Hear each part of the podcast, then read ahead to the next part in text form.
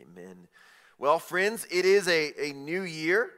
2021 and more than any other year like there's there's some serious uh, resolutions happening, right? We're like 2020, that's that's over. We need to make do some serious work to kind of turn this ship around, like more than more than other years. Like let's put that behind us and let's get to work um, and get some new things on on our plates. And so you guys are making all kinds of resolutions in your lives. Um, and what I want to do this morning, uh, kind of over the next three weeks, is just kind of throw a few things out there to you um, that maybe may, maybe you would you would be interested in adding to your resolutions. Just a few more little things that I think might be more valuable than the things that you have come up with for your resolutions. I don't know what your resolutions are, but I, I have some things that might be uh, uh, more valuable for that. Some things that might not just change this season of your life or this year of your life for you, but might change the rest of your life for you. At my house, we are reading uh, Prince Caspian. Um, if, for those of you who don't know, Prince Caspian is one of the one of the books in C.S. Lewis's Chronicles of Narnia. And so every night before, as our boys are going to bed, um, we've been we've been reading Prince Caspian. We're actually going to probably finish it tonight. We are uh, we have about a half a chapter left. And as I was reading it just a few nights ago, in the second to last chapter in Prince Caspian, um, for those of you who aren't familiar with the story, uh, they're in, they're living in this magical world, Narnia, and uh, it's it's all it's all, it's all this gospel picture that C.S. Lewis is painting uh, through, a, through a children's work, right? So Aslan, Aslan the lion, is the, is the Christ character in the story. And in Prince Caspian, I won't, I won't read it for you, but it's, it's the second coming of Christ. He's, he's returning to Narnia. He's been gone for, for so long. We actually don't know how long, but a very, very, very, very, very, very, very long time. Aslan has been gone, and he returns to Narnia, and, and he's running through all of the land of Narnia, this massive lion. And as he runs through the land, all of old Narnia is being is coming back to life. All the talking animals and all these strange creatures, they're all coming back to life and they're celebrating and they're dancing and there's joy and the, the trees are running around and dancing, right? And all of the new Narnia, these kind of this, this people, this generation that doesn't didn't believe in Aslan, didn't didn't really buy into any of that mystical, crazy stuff, all the stories that were told, right? The, the Telmarines, as these people are called, they're running for their lives, right? C.S. Lewis uses this language, he says, because they'd never seen a lion before. They'd never seen anything like this before. They're, they're, they're scared and they're, they're running away from Aslan as he runs through all of, the, all of the towns and all of the forests. And he's running through this town, and all of a sudden, all the Telmarines are running for their lives, and Aslan stops. There's this little girl standing outside of the house and she's just crying and she's crying and crying. And Aslan says, Why do you weep, little girl? She's crying. She's, she's in the house and she's sick and she's dying. And there's a, there's a woman in the house and she's, she's sick and she's dying. So this girl's outside crying because she doesn't know what to do. She's helpless. She didn't, she didn't, know how to, she didn't know how to help her. And so Aslan begins to go into the house, but he can't fit into the house because he's a gigantic lion. Um, and so he just moves the whole house because he's also God, right? He just moves the whole house. And all that's left is the bed and the woman. And C.S. Lewis uses this language. He says she's more, she's more dead than alive. She, she looks like she's wearing dwarf skin. She's just frail and crinkly and sickly looking and dying. And Aslan looks over her and she looks up at Aslan. And C.S. Lewis says there's no fear in her. There's no terror. She doesn't tremble. She doesn't try to run. She doesn't scream. She looks up at Aslan and says, Oh, Aslan, there you are. I always knew you were real. Have you come to take me home?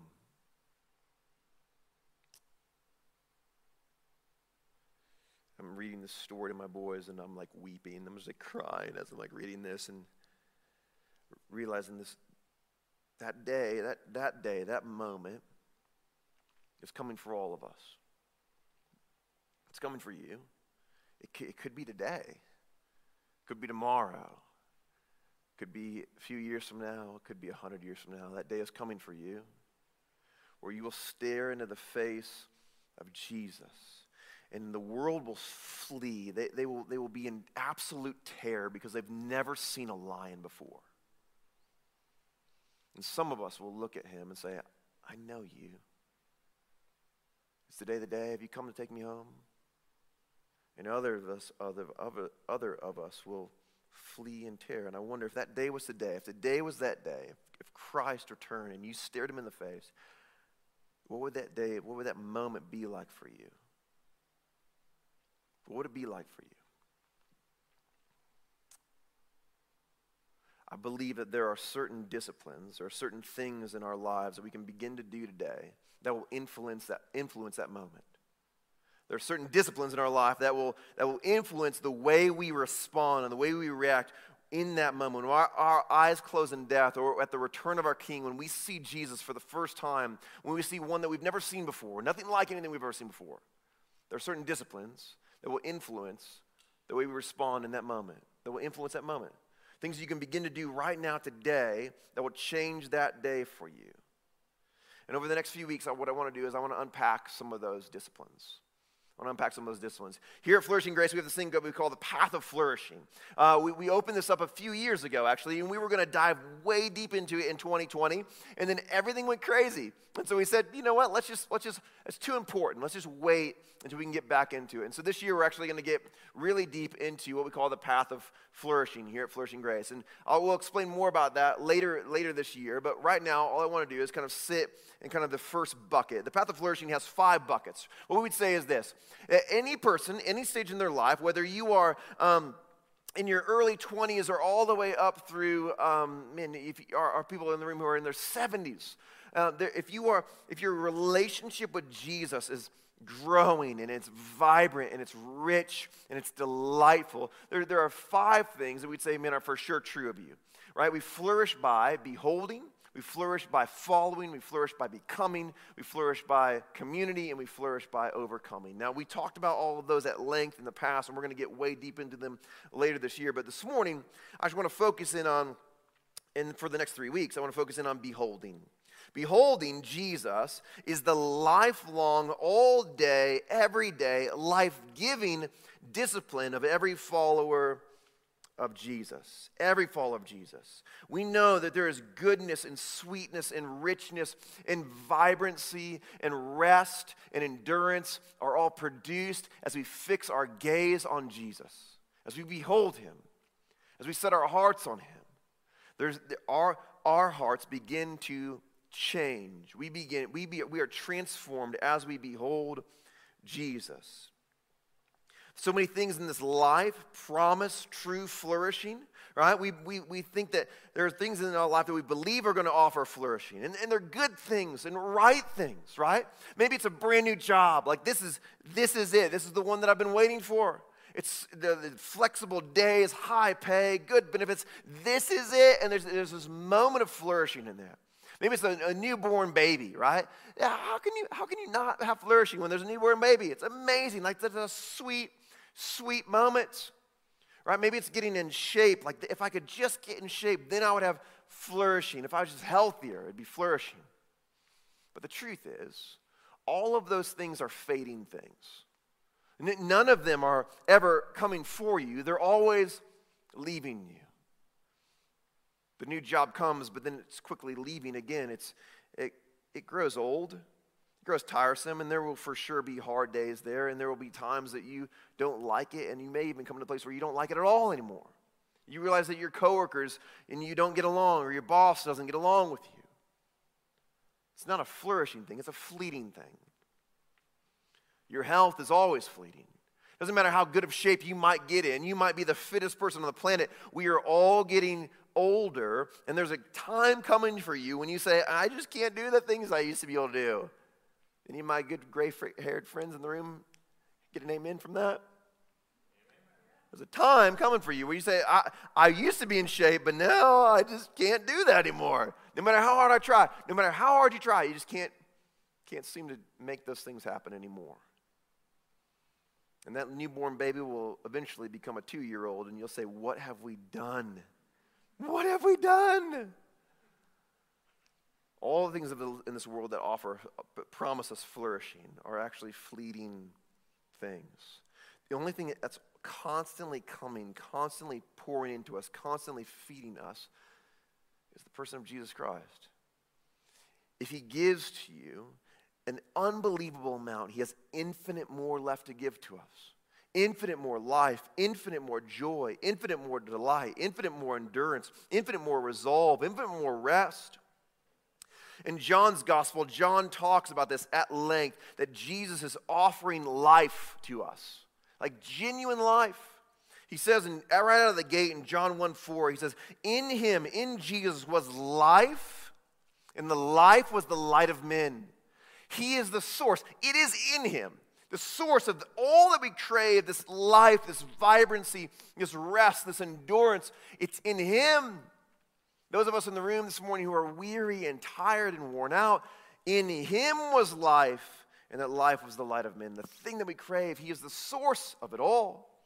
He goes on in John 10 10, Jesus says this He says, The thief comes only to steal, kill, and destroy, but I have come that they may have life and have it abundantly. Why did Jesus come?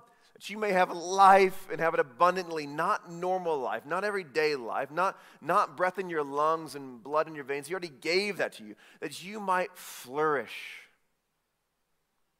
every day. That you might have joy in the midst of sorrow that you might have delight in the midst of poverty, that you might have endurance in the midst of crisis, that you might have true flourishing. Jesus is the source of all real human flourishing, and therefore we must behold him. We must behold him. There's a, there's a quote, kind of a famous quote, but nobody really knows who said it. Um, it comes from a guy, his name is Father uh, John Culkin. He was a, he was a Catholic uh, priest, and he turns a kind of a professor. He says this He says, We become what we behold. You become what you behold. As you fix your gaze on this thing, you become that thing. We, we shape our tools, and then our tools shape us.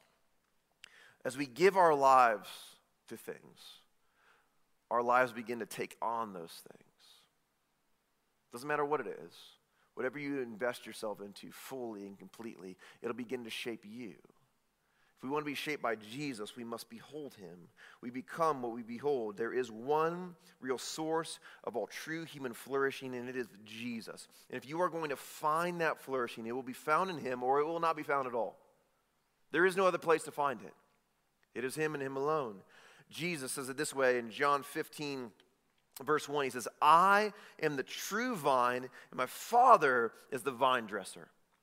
I, I am the true source of all human flourishing, and my Father is the vine dresser. Now, now that line, my Father is the vine dresser, and I'm the vine, eh, for, for us in this room, you, you may not pick up on it. Eh, you probably don't pick up on it. But his original audience in first century Israel would have known exactly what he's alluding to in that moment he's throwing their minds back to some Old Testament text, Na- namely um, Isaiah and Jeremiah. Isaiah 5, 1 through 4 reads this way.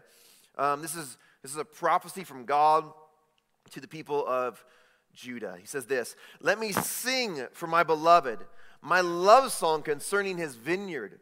My beloved had a vineyard on a very fertile hill.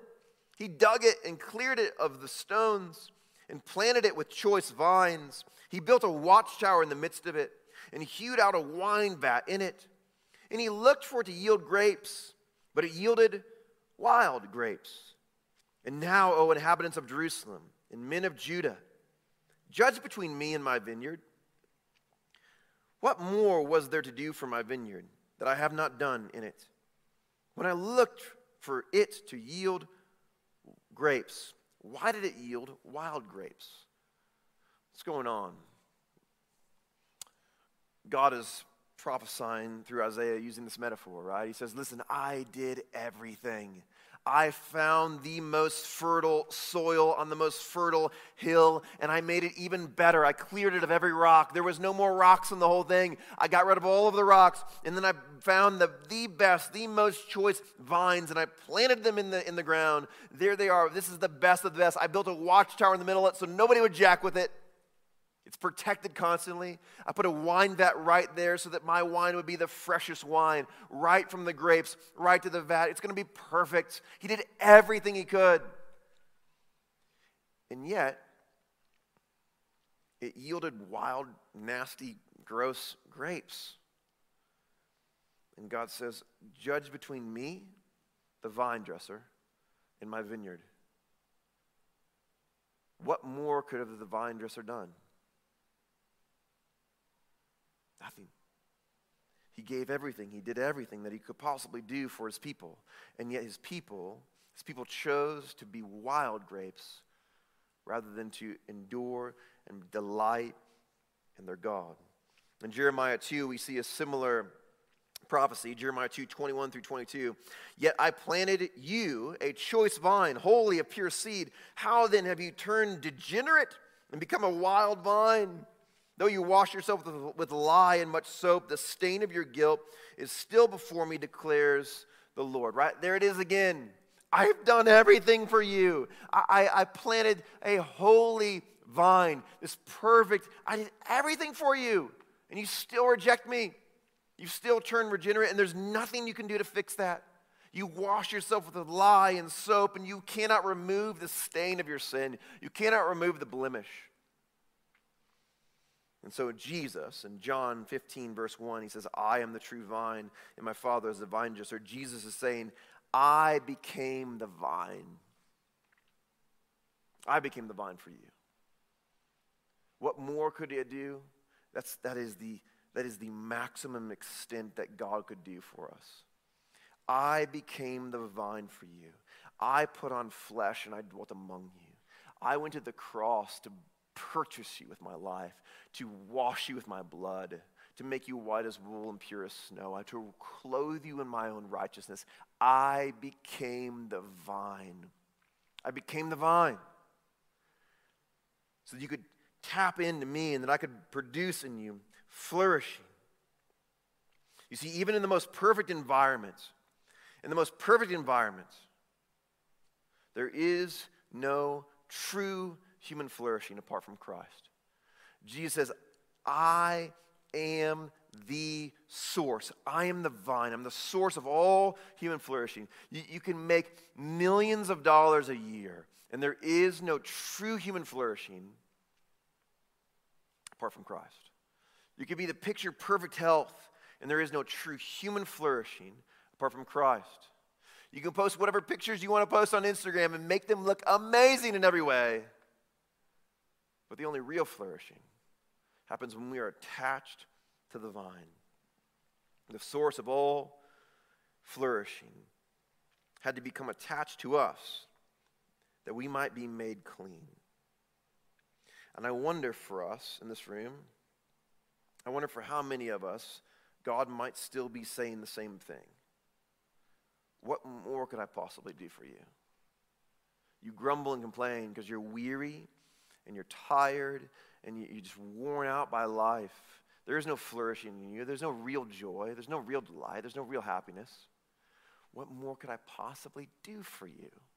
I've done everything for you. Why won't you just simply abide? Here's what Jesus says next in that same verse, John 15, verse 4 through 5. He says, Abide in me, and I in you.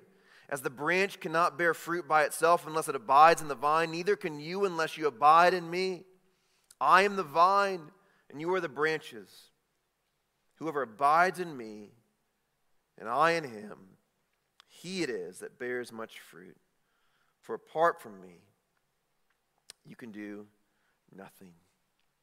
Friends, we simply abide in Christ. That's it. That's it. That's our goal. That's our aim. In fact, it's our ultimate goal. The ultimate goal of every true Christian is to be continually attached to Jesus every single day. The ultimate goal of every true follower of Jesus is to be attached to Jesus every single day. And I have grown convinced after being a pastor for so many years that the reason why we do not experience the full life that Jesus has on offer is because we fail to abide. We fail to rest in Him, to be attached to Him all day, every single day. That is the ultimate goal of every follower of Jesus. A, a flourishing is, is a gardening term. It's this idea, right? If you walked into an orchard, right, and there was this, this beautiful apple tree with these beautiful apples on it, they're not quite perfectly ripe yet, but they're, they're almost there, and you plucked one of those apples and you set it on the ground and you left and you came back a week later, what would the apple on the ground look like? What would it be? Rotten, thank you. Not a trick question. Easy, easy one. I'm, layups, friends, layups, right? It'd be rotten. It'd be mushy and gross, and nobody would want to eat it. But the one right next to it, still in the tree, would be bigger and greener and juicier because it's being fed by the vine. It's being fed by the tree. It's flourishing. This is the same picture that Jesus is painting for us. He says, Man, when you remain in me, you are going to grow. He's not saying you're going to go grow richer. And he's not saying you're going to grow healthier. You're going to flourish. True human life, not the things that the world promises us. Genuine life is what he has on offer. Abide in me. However, abiding takes some work. I know that might sound funny. You're like, wait, no, no, no, Josh. You said all we have to do is simply abide. That's our job. No, no, abiding takes work. Abiding is simple. You just, you just rest in Christ. It's amazing. It's so simple. But when we live in a world that is constantly producing all of these things that are promising flourishing, if you just had this, if your life was just this way, if your spouse was just this way, if your kids would just listen, if you just read this book, if you just worked out, if you just did this diet, if you just made this amount of money, right? All of these things to, to, to keep our gaze fixed on Christ, to behold Him, rather than beholding those things, takes work. I, I love how William Polson puts it. He says it this way He says, It is unlikely that we will deepen our relationship with God in a casual or haphazard manner. It's unlikely. For those of you who are just kind of drifting through your faith, it's not going to happen. It doesn't work that way. There will be a need for some intentional commitment and some reorganization in our lives. But there is nothing that will enrich our lives more than a deeper and clear perception of God's presence in the routine of daily life. There is nothing, nothing that will enrich your life more than the presence of God in the routine of your daily life. However, he says that you're going to need to reorder some things. You're going to need to commit to some things. You're going to need some discipline. And that's what I want to do over the next three weeks. I want to talk about what are the basic, basic, primary disciplines of beholding Jesus. We must start there. If you're not doing that, if you're not beholding Jesus, all of the other things in the path of flourishing will fail you. They don't work. We must be a people who behold Jesus. And so the first one, the first discipline that we're going to talk about this morning, we'll get into the rest the rest of the, next three weeks. The first one is this. One of the primary and fundamental necessities of those who have walked the path of flourishing for the past 2,000 years. This is primary, it's fundamental, but yet it's a necessity is giving themselves to the daily study of His Word. You cannot flourish without the Word of God. You can't. You can't, you can't behold Jesus without the Word of God. If you were to meet someone on, on the street and you were to begin to engage in a conversation with them and you wanted to get to know them, you wanted to behold them, right? You would, you'd want information about them. You'd ask them questions. Where, where are you from? Where did you grow up? What was it like? What were your parents like? What was your family like? What, what, do, you, what do you do for work? What, what do you do for fun? Where do you like to hang out? What's your favorite type of food? What, what do you do? All of these things you want to get to know the person. And the more you, the more you like that person and maybe even fall in love with that person, the more you are obsessed with knowing them.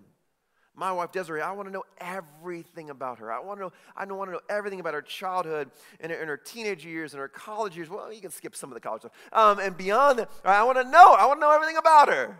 I want to know everything that's going on in her life. I want to, I want to know everything that she loves and everything that she doesn't love. In the same way, the Word of God informs us about everything there is to know, at least in this life, of Jesus on every page is God's redemptive plan. 66 different books, 40 plus different authors, all informing us of God's redemptive plan. And God's redemptive plan for you is Jesus. The Bible is not about you, it's not your roadmap to life, it's not how you should live. It's who Jesus is and what he's done for you and what he is still to this moment doing for you. It's all about him. It is the primary source that we have in which he has made information concerning himself available to us. But what I want you to hear this morning is that that's not its full purpose. Yes, the Bible is a gift from God in which we can come to and find information about Him and about Jesus, but that's not its primary, that is not its primary purpose. The primary purpose of the Bible is not that you would have information about Jesus. The primary purpose of the Bible is that you would have flourishing in your life, that you would flourish. Why did Jesus come? So that you might have life and have it abundantly. Why did he give you his word? So that you might have life and have it abundantly. I, I love the quote, quote from Spurgeon. Spurgeon says, The Bible that's falling apart usually belongs to a person who isn't. The Bible that's falling apart usually belongs to the person that isn't. Uh, o- over the years, and especially over last year, a, a lot of people have sat down with me, and, and, there's things blowing up in their life. Maybe it's their job, it's, it's something going on with their career, and they're, they're, they're frustrated with their work. Maybe it's their marriage. Their marriage is this, it's, it's a mess, it's tanking, or maybe it's their kids, they can't figure it out. Right? Uh, something's blown up in their life, and they sit down with me, and inevitably through conversation, I ask them every single time the same question Tell me about your time in the Word. And the response is almost always the same. Man, there's this amazing Bible app on my phone. That you can you can download like thousands of like reading plans. So, it's so cool. Josh, have you heard about it? Have you heard about this thing? It's so cool. You got to check it out. It's amazing. It's so it's great. Yeah, but tell me about your time in the Word. Yeah, no, it's, it's like there's thousands of plans. You can download them right there. It's in your pocket. It's like you can, you can listen to it. It's so cool. Like plays. Yeah, I know. I have it on my phone. But tell me about your time in the Word. You see, the Bible is falling apart. It usually belongs to someone who isn't. It's like the, it's like going to like a trainer, and the trainer's giving you a workout plan and a diet plan, and they say, "Man, how's that diet going?" and you're like, oh, eat this, perfect. It's great. No, no carbs in my house. No, no, no saturated fats. No sugar? No, I haven't had sugar. I haven't had sugar in months. And the trainer's looking at you like, really? Are you sure about that?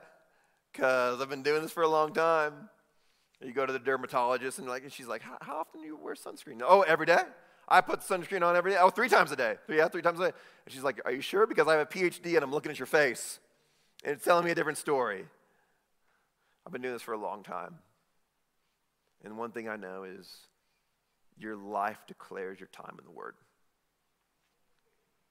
Your life declares your time in the Word. They're inextricably linked. And I know that Jesus wants to produce flourishing in your life. That's why he came to give you life and give it to you abundantly. He set it all up for you. But again, I wonder for how many of us he is asking the question, What more can I possibly do to get you to just simply abide? What more do I have to do to get you to simply abide? Simply listening to your Bible in the car on the way to work is great. It's great. Don't, don't stop doing that. But if you want to have true, genuine, beholding Jesus, producing genuine flourishing in your life, you're going to need to do a little bit more than that. You're going to need to give yourself to the Word of God, to reading it daily, again and again and again and again and again, to knowing it, to beholding Jesus through His Word. If you want to play piano, watching some YouTube videos and dinking away on the keyboard for a few hours a day is, is good. Do that but I'm pretty sure Chopin did a little bit more. Just, just, a little bit, just a little bit more than that. If you want to grow in anything, if you, if you want to if you want to get fit, right? Going for a walk every day is good. Do, do that. It's healthy. Get out, get some fresh air. That's good for you. But if you want to get ripped, I don't think going for a walk is going to cut it. I don't know anybody's gotten ripped going for walks. Okay? You're going to have to do a little bit more than that. If you want genuine Christ produced flourishing, you're going to need to give yourself to the Word of God. To find flourishing in the Word of God, we need God to engage our whole hearts. I said the primary purpose of the Word is not information, it's increased affection. I love how the psalmist puts it in Psalm 119. He says, Teach me, O Lord, the way of your statutes, and I will keep it to the end. Give me understanding that I may keep your law and observe it with my whole heart. The psalmist says, Look, look, I know the word of God. The psalmist knows the word of God better than you and I. He knows the word of God. He knows the information better than you and I. He could quote it to you. But he says, That's not what I want. Teach me, O Lord. Teach me. Inform me. Give me understanding. I want you. I want to behold you. I want to join with you in the reading of the word. I don't want to do this by myself. I don't want just information, I want intimacy. And that's the purpose of reading the word intimacy, not information. This book is an unbelievably precious gift that has been given to us by the God of all things. And so many people never get past the fact that it's, it's complicated. There's some strange things in there, there's some hard things to understand. But that's the beauty of it. That's the beauty of it. Uh, a few weeks ago, I talked about this, this told the story. I, I got my son um, a Lego set for Christmas that was ridiculously expensive. I'm not bragging, I'm embarrassed by this. Like, way too much money, okay? And beyond him, okay? He's six. On the box, it says for 16 and up, okay? It has like 8,000 pieces. It's this massive roller coaster. And for the past two weeks of my life, I've been locked in a basement working on a roller coaster with my kid. Two weeks. My fingers are bleeding. He's like cracking the whip behind me. Work, Dad. I can't, he doesn't let me eat, doesn't let me sleep. It's, it's been awful. Just kidding. We finished it just, just two days ago. Um, seriously, it took two weeks. Um, but why would I do that? Why would I get a six year old a Lego set for a 16 year old? I'm not, I'm not into Legos. I've never, I've never just gone out and bought Legos for me, right? It's not something I would do. But I love to hang out with my kid. And I know he can't do that 16 year old Lego set by himself. And so every night and every day for two weeks, I get to sit in a room with my boy and play and laugh and watch him his delight and his joy swell as he sees this thing coming together. And as it grows bigger and bigger and bigger, and he sees this thing that we're working on together, I get to experience all of that with him. And friends, I'm telling you, that's why God has given us his word. He wants to join in the reading of his word with you. Not for the sake of information, but for the sake of intimacy. The Bible is a gift that's meant to be opened with God and played with and enjoyed with God. If you want to fix your gaze on the source of all human flourishing, you need to sit down with your Bible and begin to ask God to join you and help you behold Him through His Word. You see, the point of every spiritual discipline is not behavioral modification, it's love, it's intimacy. That's the point of disciplines. Not to increase the regularity in which we do things, but rather to increase our affection for God. And the reading of the Word is no different. I believe that for those of us who will give ourselves to beholding Jesus through His Word, when that day comes and our eyes open up and we see something that we've never seen before, those in the room who have known him through his word will say, There you are. I know you. Have you come to take me home?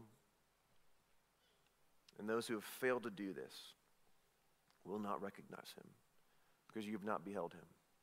So I want to challenge you this morning to take that Bible reading plan that we've given you this morning and take it seriously. To commit to the next two years of your life to engaging the Word every single day, not for the sake of information, but for the sake of intimacy, that you would do it with Him every moment, every day. Let me pray for you.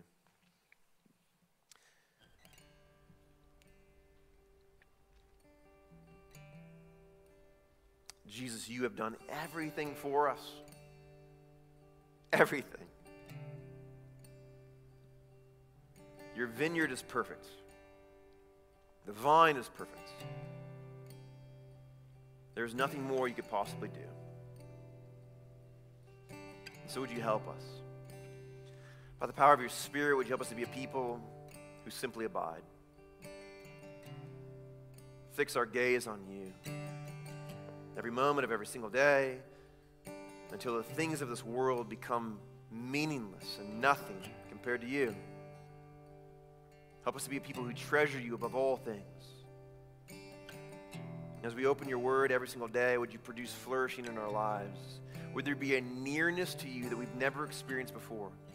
A sweetness, a delight, a joy, meaningful purpose and rest, a resolve, a determination to know you, to plumb the depths of who you are. Would you draw near to us through this daily study of your word as we give ourselves to it? Praising your sweet name. Why don't you guys go ahead and stand, friends? We'll sing one last song together this morning.